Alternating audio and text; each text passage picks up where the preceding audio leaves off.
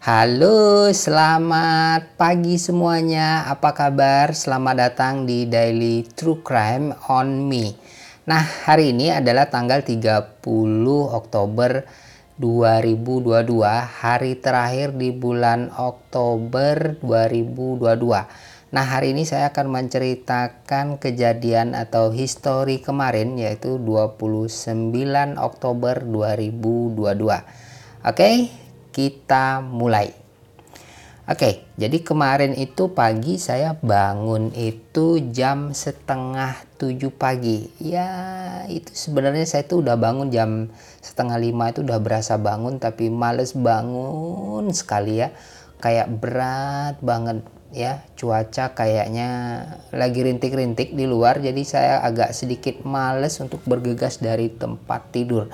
Akhirnya males-malesan buka-buka handphone akhirnya jam setengah tujuh pagi baru beranjak dari tempat tidur. Dan seperti biasa setelah saya bangun saya membereskan tempat tidur kemudian langsung minum air putih nah setelah minum air putih, ke toilet dulu dong. Pipis. Oke, setelah pipis saya langsung ke gudang untuk ngecek kucing-kucing saya yang ada di sana. Nah, kemarin pagi itu ya, saya kan si Casey ini kan saya kurung di gudang. Ya, setelah saya kurung di gudang, itu paginya itu saya lepasin. Nah, sebelum saya lepasin, saya nge ngenutup lubang tempat akses dia keluar. Kalau dia suka kabur itu kan keluar lewat atas, jadi ada celah itu. Jadi celah itu saya tutup kemarin pakai kayu. Kemudian ada bekas apa ya atap uh, atap yang transparan itu loh, yang plastik itu. Jadi saya gulung-gulung, saya tutup tuh uh, akses lubangnya dia. Dia nengokin aja Nah, gue bilang, lu kes, lu nggak bisa keluar lagi. Lu keluar bikin gue repot, gue bilang.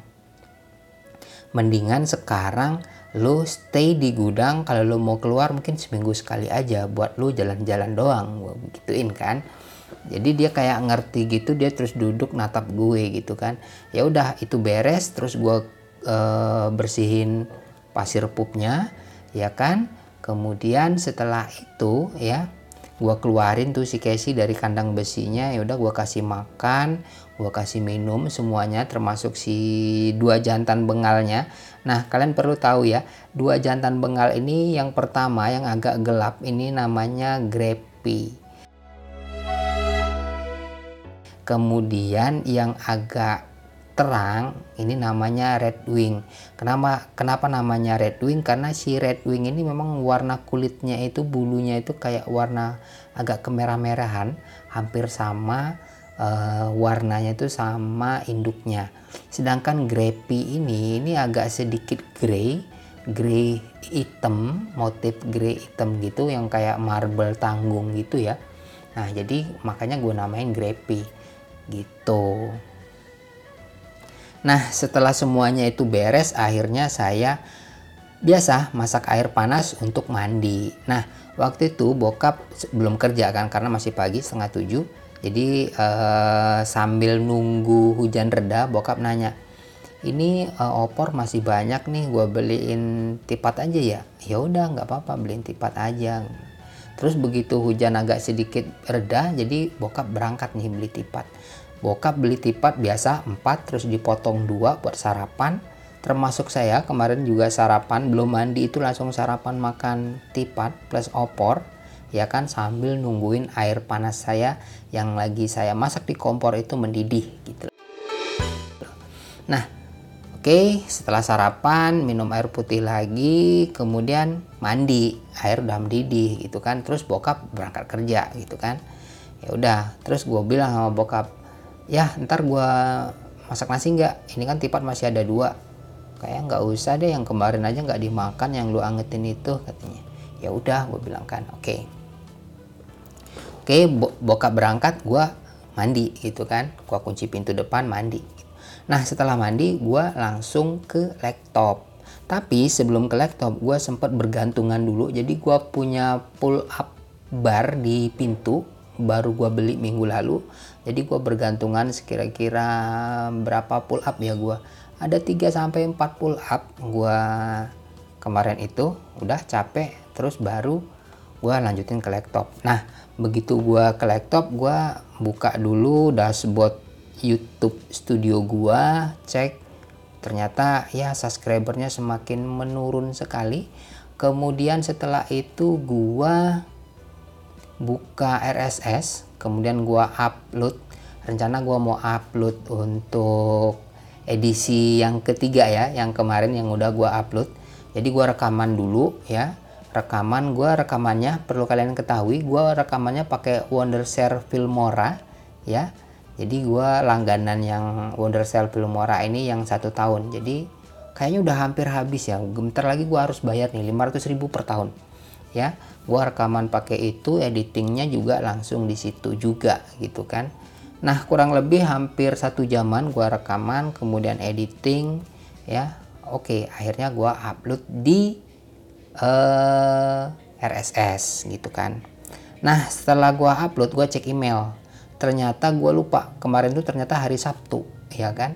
Nah pas gua cek email itu ada masuk dari perkumpulan IKSI IKSI itu adalah Ikatan Quantity Surveyor Indonesia. Jadi kan gue udah ikut pelatihan nih selama kemarin itu yang keempat. Jadi setiap hari Sabtu itu ada pelatihan. Itu gue bayar kurang lebih berapa ya? Sekali pertemuan itu kalau nggak salah 500 ribu kurang lebih atau 600 ribu saya lupa.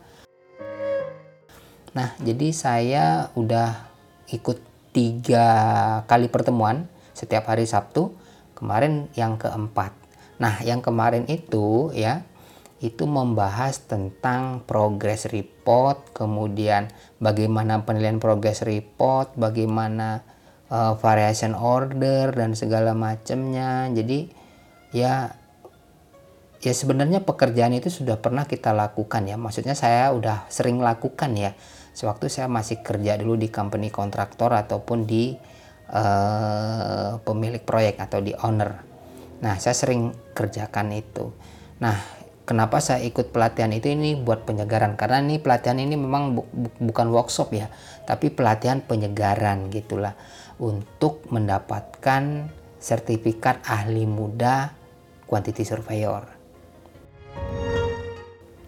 Dan sebenarnya dua tahun yang lalu tahun 2020 gue udah ikut tuh SKK muda ahli uh, quantity surveyor ini gue udah udah ikut dua tahun yang lalu. Dan sertifikatnya itu belum belum expired masih satu tahun lagi ya. Masih satu tahun lagi expirednya. Sebenarnya kan harusnya tahun depan gue baru ikutan pelatihan lagi kan. Tapi ternyata karena kemarin itu topik dari uh, pelatihannya ini cukup menarik yaitu SMPI. Jadi SMP ini adalah standar metode pengukuran Indonesia. Jadi kan selama ini biar nggak rancu bagaimana cara persepsi setiap pengukuran yang ada di Indonesia itu harusnya metodenya seperti apa. Jadi jangan sampai misalkan nih kalau misalkan kalian lagi ngitung ini sedikit gua bahas sedikit profesi gua ya. Uh, misalkan kalian lagi ngitung nih misalkan ngitung beton beton lantai. Nah apakah beton lantai ini ketika kalian menghitung beton lantai apakah perlu dikurangi dengan balok yang atau slope yang ada di sekeliling beton lantai dan dikurangin juga kolomnya? Nah itu semuanya ada di standar SMPI tersebut standar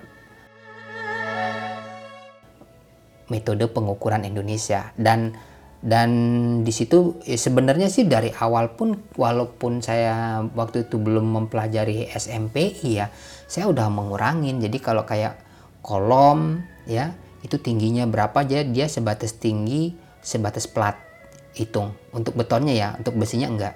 Untuk betonnya volume betonnya itu gua kurangin. Kemudian kalau untuk baloknya itu juga sama gua akan kurangin uh, setebal platnya itu ya kan kemudian ya itu sih. Begitupun kalau yang posisi di lantai dua sama seperti itu. Jadi volumenya itu akan tetap gua kurangin. Jadi volumenya itu nanti nggak double gitu loh. Kita udah hitung volume kolomnya sampai misalkan level 3 meter terus nanti ada balok juga di situ. Kita hitung 3 meter itu harusnya dikurangin gitu loh dikurangin kolom gitu loh untuk volume betonnya kemudian untuk plat lantainya juga seperti itu gitu nah jadi itu seputar SMPI yang saya pelajarin dari beberapa pertemuan yang kemarin dari perhitungan standar pengukuran struktur, arsitektur, MEP dan kemarin itu adalah untuk progress report dan progress uh, cost report. Jadi kemarin itu untuk variation order. Nah, jadi kemarin itu pelatihannya kurang lebih itu dari jam 10 pagi waktu Indonesia Tengah atau Denpasar, Jimbaran itu sampai jam 1 siang. Dan kemarin itu sempat juga nanya saya sama apa ya pembicaranya itu bagaimana kalau misalkan menilai progres untuk klaim kalau dia pekerjaannya itu itemnya lansam. Atau boleh dibilang ini biasanya kalau pekerjaan lansam ini kan biasanya ada di preliminaries ya. Preliminaries atau juga ada beberapa item pekerjaan itu suka lansam. Biasanya kayak MEP atau apa segala macam itu. Ada juga beberapa suka itemnya itu suka lansam.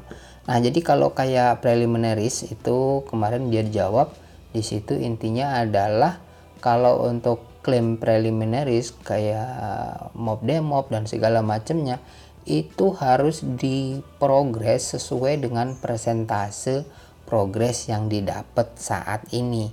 Jadi kalau misalkan sekarang nih misalkan total progres yang untuk selain preliminaries ya selain yang lansam itu misalkan dapat pekerjaan itu 50% berarti dia nggak boleh walaupun dia cuma satu lansam itu nggak boleh langsung diklaim satu lansam gitu nggak boleh itu harus dibuat ya berarti 50% seperti itu.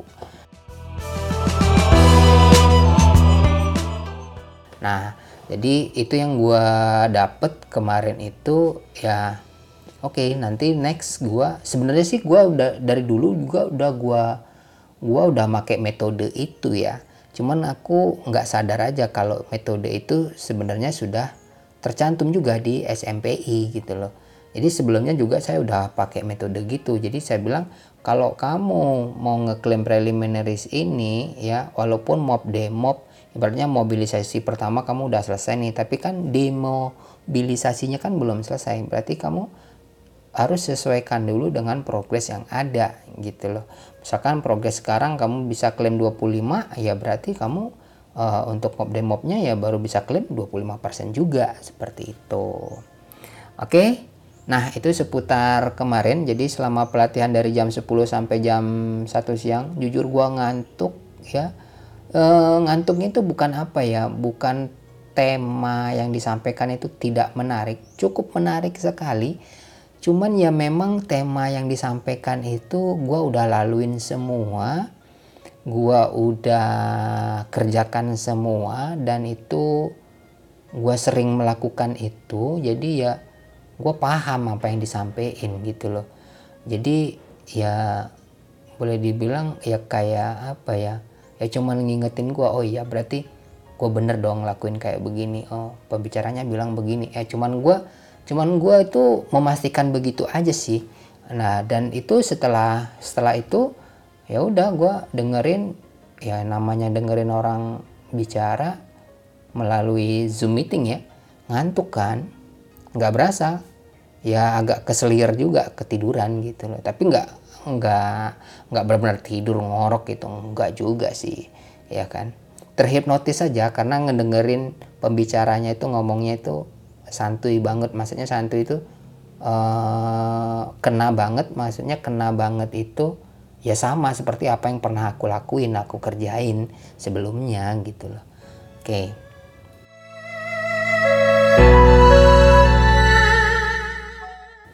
Nah setelah meeting pelatihannya itu selesai ya udah jam satu lewat akhirnya makan. Nah saya makan ketupat plus opor ayam tentunya. Dan itu dari pagi sarapan itu siang juga masih makan itu ah nggak bosen lah. Kalau opor mah nggak bosen saya. Saya yang masak sendiri ya makan makan sendiri nggak bosen. Oke? Nah setelah itu nggak ada kegiatan lagi. Jadi kemarin tuh saya baru diingetin lagi sama si moderatornya waktu pelatihan uh, zoom meeting itu. Jadi dia bilang Pak Madi belum kirim untuk sertifikat yang lama. Jadi sertifikat SKA yang lama itu itu diminta untuk dikirim ke sekretariat Jakarta. Kenapa dibalikin? Karena dia akan mau ganti dengan yang sudah ada barcode-nya gitu. Jadi itu diganti nanti dengan yang ada sudah ada barcode-nya. Jadi kemarin saya pastiin lagi sama Mbak Eno namanya, Mbak ini mesti dikirim ya sertifikatnya mesti dikirim ke Jakarta ya. Saya bilang, oh iya Pak katanya. Sebentar ya Pak, saya kasih alamatnya. Jadi dia kemarin share juga alamatnya di chat Zoom meeting itu. Ya udah. Nah setelah makan siang itu saya jadi langsung tuh ke JNE terdekat gitu loh. Jadi kebetulan ada amplop kosong yang nggak kepake akhirnya ya udah saya pakai itu. Lalu setelah itu langsung ke JNE gitu loh. Nah saya pikir kemarin kan ke JNE juga kan gini ntar pulang dari JNE gue mau beli sesuatu lah kayaknya beras habis gitu kan terus gue juga perlu uang cash gue mau perlu tarik uang cash gitu kan. Ya udah gitu kan. Ya udah gue ke JNE nyetor itu kiriman ya kan. Udah udah selesai gue balik tuh mampir lah ke Circle K terdekat. Nah di Circle K terdekat itu gue tarik tunai 400 ribu kemudian setelah itu gue lihat wah gue baru inget kemarin itu kan weekend ya Sabtu uh, Minggu itu biasanya ada promo itu di Circle K untuk di apa namanya Circle K apa ya? Promonya itu kalau kita misalkan kayak beli minuman kayak misalkan beli apa ya namanya saya lupa itu. Kemarin saya beli panini sandwich ya yang chicken. Jadi beli satu itu gratis satu harganya 18.000 dan biasanya itu sebenarnya beli satu itu gratisnya itu minuman. Minumannya itu bisa teh manis es teh gitu atau ubi taru gitu. Gue paling suka ubi taru sebenarnya. Tapi ternyata kemarin dia bilang hmm, free-nya panini lagi pak. Nggak nggak dapat minuman dia bilang. Oh ya udah. Akhirnya beli panini itu panini sandwich itu gratisnya panini sandwich. Udah. Oke. Terus gue beli beras yang 5 kiloan gitu kan. Udah udah bayar udah gue nunggu di depan. Terus beras gue angkut gue taruh di motor gitu kan. Nunggu tuh lama banget gue itu di depan circle K itu kok nggak jadi jadi nih orderan gue gitu kan. Kelamaan nunggu sampai ngantuk gitu. Kurang lebih hampir setengah jam gue tejonon kayak orang bego di depan circle K nungguin tuh panini sandwichnya jadi gitu kan. Nah ternyata di belakang gua itu pas gua order tadi kan ada ibu-ibu juga tuh order dia beli dua gratis dua berarti empat kan. Jadi totalnya yang dibuat waktu itu enam gitu kan. Jadi ibu-ibu tuh juga komplain masuk ke dalam pak kok belum jadi? Gitu mas kok belum jadi? Gitu kan. Nah karena gue lihat ibu-ibu tuh komplain gue juga ikutan gitu kan. Gue ikutan. Ternyata pas gue mau komplain ternyata dia mau nganterin mau nganterin keluar tuh penelitian gue ya udah gue nggak jadi komplain ya udah gue ambil udah gitu loh. Nah kemarin pas gue pulang tuh dari Circle K ya kan? Itu kan biasanya Circle K kalau kemarin-kemarin itu nggak ada tukang parkir ya. Dan tukang parkir di sana tuh nggak jelas menurut gue kenapa gue bilang nggak jelas ya? Dikasih 2000 nggak dikembaliin. Dikasih 1000 diterima ini sebenarnya bayar, bayar parkirnya berapa sih sebenarnya? Sebenarnya ini suka-suka dia ini atau gimana? Sebenarnya kan kalau parkir itu itu kan masuk di retribusi ya. Retribusi pendapatan daerah, benar nggak sih? Harusnya seperti itu kan ya. Oke lah itu pendapatan daerah daerah setempat berarti kan e, kelurahan Jimbaran paling nggak kan itu harus masuk ke pungutan apa ya uh, pemerintah desa atau pemerintah kelurahan setempat. Kan gitu kan harusnya ya.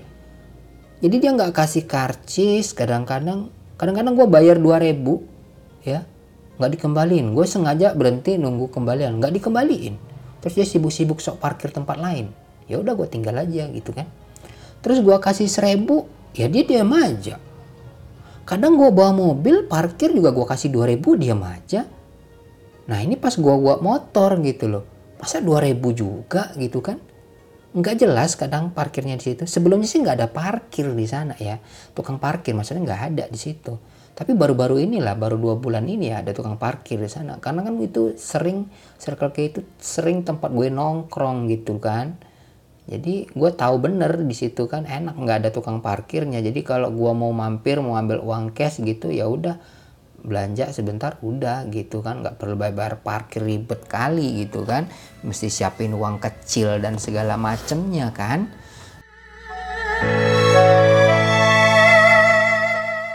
Nah jadi kemarin itu tukang parkirnya itu begitu pas gua mau balik tukang parkirnya nggak ada.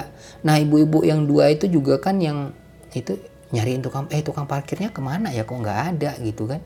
Ya udah aku langsung kabur aja. Aku kan balik arah tuh balik arah terus masuk gang gitu kan.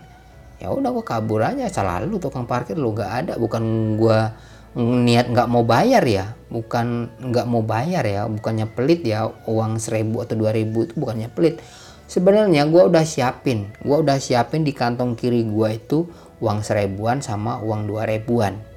Jadi gua itu udah planning gua kasih seribu kalau misalkan dia komplain pak kurang 2000 ya udah seribunya balikin gua kasih yang 2000 gitu kan. Gua gua udah siapin uangnya di kantong sebelah kiri gitu loh. Udah siapin.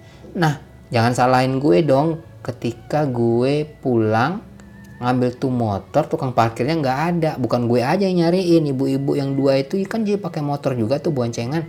Itu juga nyari tukang parkirnya. Tukang parkirnya mana ya? Kok nggak ada gitu celingak celinguk gitu. Ya udah. Karena nggak ada ya kita udah berangkat. Akhirnya nggak bayar parkir kemarin itu. Entahlah itu disebut sebagai dosa atau apa. Coba deh kalian komen di kolom komentar ya. Nah jadi setelah bayar parkir kemarin oke okay, balik. Nah, sampai di rumah langsung tuh menikmati sandwichnya itu. Gua langsung nikmatin, gua makan lahap satu habis gitu kan. Udah, udah gitu. Nah, sisa satu kan. Maksud gua gua kasih bokap tar malam gitu loh. Kalau dia sore balik, gua kasih bokap gitu kan. Ternyata bokap nggak suka. Bokap itu paling nggak suka yang namanya burger, pizza, ya kan kurang suka dia ya dia kadang makan tapi cuma satu selas aja mungkin kalau pizza burger dia nggak suka hmm, apalagi ya apalagi namanya hot dog nggak suka banget. Dan roti sandwich ini juga dia nggak suka. Dia suka roti itu kalau roti-roti bakar dan segala macamnya itu kayak roti-roti bakar Bandung gitu suka. Kadang-kadang kalau misalkan kita beli roti tawar kita panggang sendiri kita kasihin susu kita kasihin coklat atau apa. Nah dia suka sih yang kalau yang itu dia suka gitu loh. Tapi kalau yang roti sandwich buat buatan McDonald buat Circle K atau burger atau apa pun namanya dia nggak begitu suka. Dia masih suka kalau kayak kentang goreng. Kalau ayam sih dia ya suka lah kalau ayam. Kalau kayak McD atau KFC gitu dia masih suka sih. Uh, untuk ayam ya ayam kentang gitu dia masih suka gitu loh. Tapi kalau untuk burger pizza dia nggak begitu suka bokap gitu loh. Jadi sampai pagi ini itu masih ada tuh sandwichnya mungkin setelah ini gue baru makan gitu loh. Mudah-mudahan nggak basi ya. Karena itu ordernya kemarin jam ya sekitar jam seginian juga sih. Jam ini jam Eh, satu dua puluh menit ya. Atau satu dua delapan sorry. Satu dua puluh delapan PM di sini oke? Okay? nah setelah itu kemarin jadi gua itu ngechat gua pulang ambil ambil makan sandwich itu gua ngechat si cepat. Gua itu kan punya orderan yang gua bilang kemarin itu gua order DJI Make melalui Tokopedia. Gua udah lihat statusnya itu sudah di Kute Selatan. Jadi gue chat tuh customer service-nya kapan mau dikirim. Dia bilang itu maksimal tanggal 4 November. Buset gue bilang nih barang udah ada di Kute lu mau antar tanggal 4 November? Nggak kelamaan kali gue bilang kan jadi gue pisu-pisuin tuh si CS-nya itu. Emang nggak bisa diambil sendiri ya gue bilang. Gue ambil sendiri aja deh. Kalau lo ngantarnya sampai tanggal 4 gue bilang. Terus dia jawab apa? Maaf pak si cepat belum bisa melayani untuk kota itu untuk pengambilan sendiri.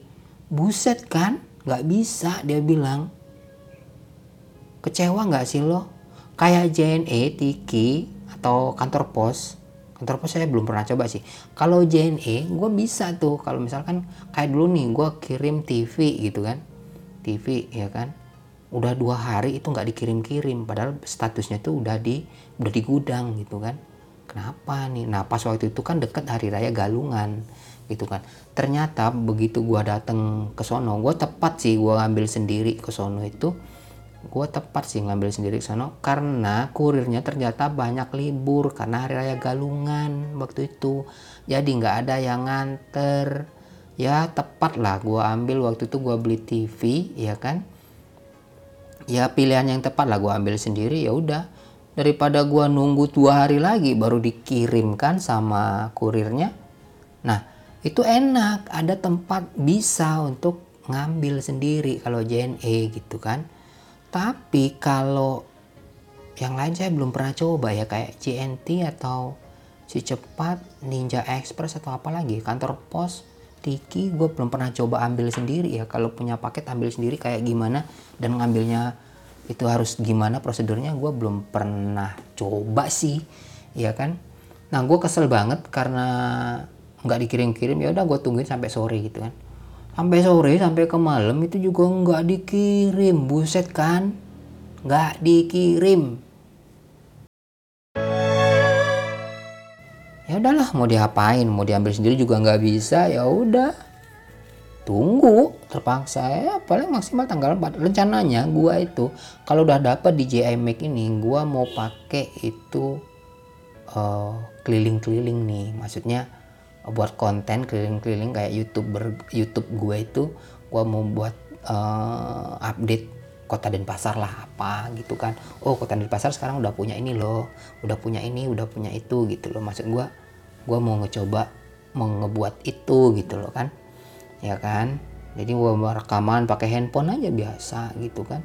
Ya nggak norak kalau pakai kamera kan kayak hmm, profesional banget ya gitu kan. Ya sih harusnya memang buat konten tuh harus profesional sih tapi harus butuh kru nih. Kalau bawa kamera itu harus butuh kru gitu. Kalau handphone kan kita bisa pakai stick selfie sendiri aja udah beres kan? Gitu maksud gua. Eh ternyata ya belum datang ya udah belum bisa action kan ke tingkat selanjutnya. Ya udah gua biarin aja. Dah akhirnya setelah itu ya kan sore gue main game gitu kan. Teringat nih gue oh iya gue mesti ngangetin nih opor ayam yang masih nih. Biar jangan sampai basi gue angetin lagi. Terus gue lihat oh kayaknya ketupat cuma tinggal dua nih. Apa cukup ntar malam kalau dimakan? Kayak nggak kenyang nih. Ya udah gue masak nasi kemarin itu. Jadi begitu gue masak nasi itu cuma dua canting. Uh, sebenarnya bukan dua canting ya dua dua gelas takerannya Magicom itu kan ada ada gelas plastiknya itu ya berapa mili itu kan. Nah itu gue pakai itu itu dua gelas gitu. Masak itu masak beras itu udah udah gue tinggal main game gitu kan. Sambil gue masak air untuk mandi sore hari gitu kan. Ya udah. Terus gue lihat di live 360 bokap ada di mana nih ternyata bokap setengah perjalanan menuju ke kosan gitu kan. Ya udah tenang gue. Oh iya bokap udah lagi di jalan. Ya udah. Air mateng gue berhenti main game mandi gitu kan. Pas lagi mandi bokap dateng gitu. Nah, terus gue bilang ya gue nggak ada beli atau masa hari ini. Opor ayamnya masih. Ya udah itu makan itu aja kan. Udah lu angetin juga katanya kan. Iya sih gue bilang ya udah katanya kan nah, udah gue makan itu gitu loh. Terus malamnya kemarin setelah itu habis makan itu ya gue makan lagi malam tuh tapi gue nggak pakai ketupat semalam tuh makannya. Pakai nasi gitu. Gue masak nasi kan. Makan, makan pakai nasi ya udah. Itu makan udah main game. Main game lah sampai jam setengah sembilan malam gitu kan. Dari jam 7 itu sampai setengah 9 malam main game. Ya sama Mobile Legends ngepush rank. Eh, bukannya di push kita yang di push gua udah bintang 2 menang ke bintang 4 turun lagi ke bintang 1 legend 4 bintang 1 nggak pernah naik-naik ke legend 3 susah bener. Dapet timnya aduh bikin gondokan deh. Kayaknya main itu dapat tim itu pada nggak jelas semua. Legend kok kayak orang di JM ini loh mainnya. Lebih-lebih game masih mending game ya. Kayak main di elit gitu loh. Lu ke mana musuh ke mana temen lu ke mana gitu loh. Lu teriak-teriak di rank itu nggak ada yang ngedengerin gitu loh. Cek-cek aja pada sibuk-sibuk aja sendiri gitu loh. Udah akhirnya capek gua ya udah akhirnya semalam itu nonton TV Netflix lagi bokap lagi yang cariin filmnya kan. Dia udah nonton seru gitu kan. Ya udah gua nggak ngikutin ceritanya ya udah. Tidur gua ngantuk gua kan. Kayaknya setengah sepuluhan tuh udah tidur gua. Nggak tahu filmnya apa nggak jelas. Ya gue cuma ngikutin aja filmnya itu kan. Nggak jelas. Nah sebenarnya gue sambil sambil nonton Netflix itu bukan serius nonton Netflix. Jadi gue tuh sambil nonton TikTok semalam itu Nah, TikToknya itu ada satu satu TikTok yang gua tertarik banget ya, yang kepo banget ya. Jadi di TikTok itu dia bilang dia baca buku ramalan. Nah, itu buku ramalan itu aku lupa namanya ya. Ramalan itu tuh eh, jadi kemarin itu itu menceritakan bahwa ramalan itu Ratu Elizabeth itu akan meninggal di tahun 2022. Dan buku itu sebenarnya itu buku itu udah terbit udah dari zaman abad 16. Buku itu tuh sudah terbit di zaman abad 16, tapi di translate ke bahasa Indonesia gitu kan. Nah, dan itu di di di posting lagi sebelumnya sama uh, TikToker dari luar gitu kan Nah terus ini di repost lagi tiktoker dari Indonesia gitu kan. Nah terus di situ yang dia bilang itu selain itu itu menyatakan kebenaran ya bahwa 2022 Ratu Elizabeth meninggal umurnya lebih muda lima tahun dari ibunya ya kan. Kemudian yang menjadi topiknya dari TikTok itu itu yang pertama itu bahwa nanti di tahun 2037 ya. 2037 15 tahun lagi itu akan terjadi perang di ramalan itu akan terjadi perang antara Australia Australia dengan Indonesia. Itu karena perebutan laut Hindia. Begitu. Dan bakal kita itu diserang itu di eh, pelabuhan. Pelabuhan yang diserang itu adalah pelabuhan Surabaya iya kan? Nah di situ. Coba um, ntar gue coba buka TikTok dulu gue cari itu buku apa judulnya biar lu kagak penasaran juga ya. Sebentar gue buka TikTok dulu.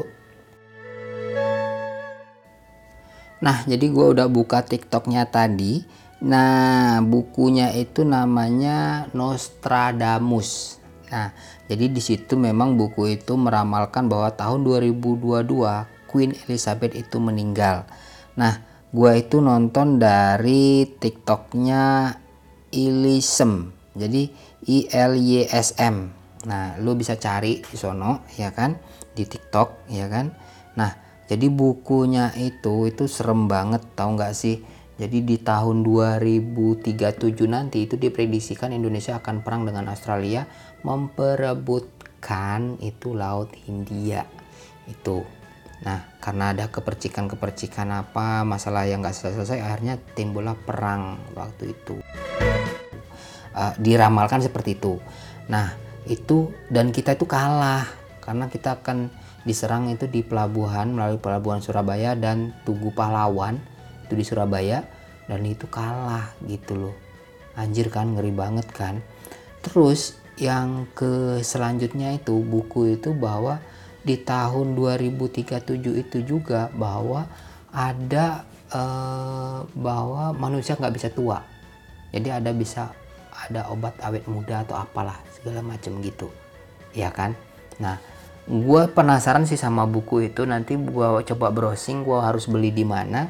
Nanti kalau gue udah baca gue akan ceritain ke kalian ya terus setelah itu ngomong-ngomongin buku gue juga nonton di tiktok. Itu ada nama bukunya itu gue sampai kema semalam itu gue sampai ngedownload ya kan? Jadi bukunya itu gue sampai ngedownload PDF bentuknya. Sebentar gue cari dulu ya apa namanya ya? Hmm, hmm, hmm, hmm. gue cari dulu sebentar Nah, bukunya itu berjudul Sejarah Dunia yang Disembunyikan. Nah, ini karya Jonathan Black. Nah, jadi di San, uh, di San Francisco Gate jadi senilai seluruh perpustakaan dalam satu buku. Jadi ini bestseller internasional katanya bukunya ini. Jadi ini menceritakan bahwa sejarah gimana itu eh, macam-macam lah ya Illuminati apa agama dari agama misalkan dari Romawi kuno sampai ada Kristen terus ada Muslim Hindu dan segala macamnya. Nah itu itu sejarah dunia yang disembunyikan. Yaitu katanya kalau kita baca buku itu itu bakal merubah pola pikir kita karena sangat bertentangan sekali dengan norma-norma yang sudah kita uh, dapatkan atau yang diajarkan ke kita dari sejak kecil gitu. Ya gue penasaran sih sama buku itu jadi sempet gue download tapi gue belum begitu baca. Gue baru ngebaca itu sampai di uh, pendahuluan aja. Jadi di situ uh, isinya gua kalau gua kasih tahu ya yang pertama itu itu isinya itu awal mula. Jadi Tuhan menguasai pantulannya kaca pelihat alam semesta. Kemudian itu daftar isinya. Kemudian yang kedua itu itu berjalan-jalan sebentar di hutan kuno. Kemudian yang ketiga itu Taman Eden, kemudian yang keempat Lucifer, cahaya dunia, kemudian yang kelima itu ada dewa-dewa yang mencintai perempuan, kemudian enam pembunuhan Raja Hijau, kemudian yang ketujuh zaman setengah dewa dan para pahlawan, kemudian yang kedelapan itu Sping dan kunci waktu, kemudian yang kesembilan zaman Neolitikum Alexander yang agung, kemudian yang ke-10 itu cara penyihir, kemudian yang 11 itu memahami materi, yang 12 itu turun ke kegelapan ya. 13 itu akal budi dan bagaimana bangkit di atasnya. Kemudian 14 itu misteri misteri Yunani dan Roma. 15 dewa matahari kembali, 16 itu tirani pendeta, kemudian 17 itu zaman Islam. Nah, kalau kalian muslim kalian perlu baca ini Muhammad dan Jibril orang tua dari gunung itu Harun Arasid dan 1001 malam ya. Ini eh, dan Parsifal bersejarah Katedral Chartres. Nah, kemudian yang 18 itu iblis Templar yang bijaksana. Iblis ada yang bijaksana juga ya. Kemudian 19 itu mabuk cinta. Kemudian 20 itu orang hijau di balik dunia. Kemudian 21 era Rosicrucian. 22 itu okultisme katolik ya. Kemudian 23 ada akar gaib sains. Kemudian 24 itu era Freemasonry. Kemudian 25 itu ada revolusi mistis seksual wih keren nih Kemudian 26 itu ilmu nati dan kebangkitan irasionalitas. Kemudian 27 kematian mistis umat manusia. Wih. 28 itu Rabu, Kamis, Jumat. Nah ini aku gak ngerti ini maksudnya apa Rabu, Kamis, Jumat. Jadi Rabu, Kamis, Jumat ini isinya antikristus memasuki kembali hutan kuno Buddha Maitreya pembukaan tujuh segel Yerusalem baru. Hmm, Nah, baru terakhir itu ada catatan tambahan apakah antikristus sudah tiba, kemudian ucapan terima kasih, ucapan terima kasih ilustrasi, kemudian catatan tentang sumber dan bibliografi pilihan dan penulis. Gitu aja sih. Uh, itu totalnya 621 halaman ya. Jadi ntar gue baca ntar kalau gue lagi nggak sibuk ya gue lagi pengen ngebaca biasanya kan gue tertarik banget ya sama dunia petualangan sejarah-sejarah kayak begini nih geografi kayak begini nih gue cukup penasaran sih kepo lah. Cuman keponya itu kalau ada sesuatu yang gue cari gitu kan. Jadi ntar gue baca ntar kalau udah gue baca gue ceritain ke kalian. Oke? Okay? nah jadi semalam tuh cuman baca pendahuluan ya kan setelah itu gue merasa ngantuk ya udah gue bobo gitu. Oke mungkin cerita hari ini untuk histori kemarin sampai di sini. Ketemu besok oh ya besok kan hari minggu. Jadi hari minggu gue rencananya nggak akan buat nih podcast ya kan? Jadi hari minggu gue mau pengen libur ya kan? Tapi jangan khawatir nanti di hari Senin gue akan rekap kejadian di hari ini, hari Sabtu dan hari Minggu gitu kan. Jadi gue akan rekap di hari Senin gitu kan. Jadi kasih gue libur dong hari Rabu, eh hari Rabu, hari Minggu besok. Soalnya Minggu besok itu ya kayaknya aku mau besok mau karena DJI Miku udah datang pagi tadi jadi aku besok mau mau keliling-keliling cari konten atau mau buat konten di luar di outdoor gitu loh. Ya kan buat YouTube YouTube gue gitu kan. Jadi ya sorry. Jadi mungkin ini bakal gue akan upload episode episode selanjutnya itu adalah Senin sampai Sabtu. Minggu gue libur gitu aja sih. Oke? Okay? see you next Monday. Bye bye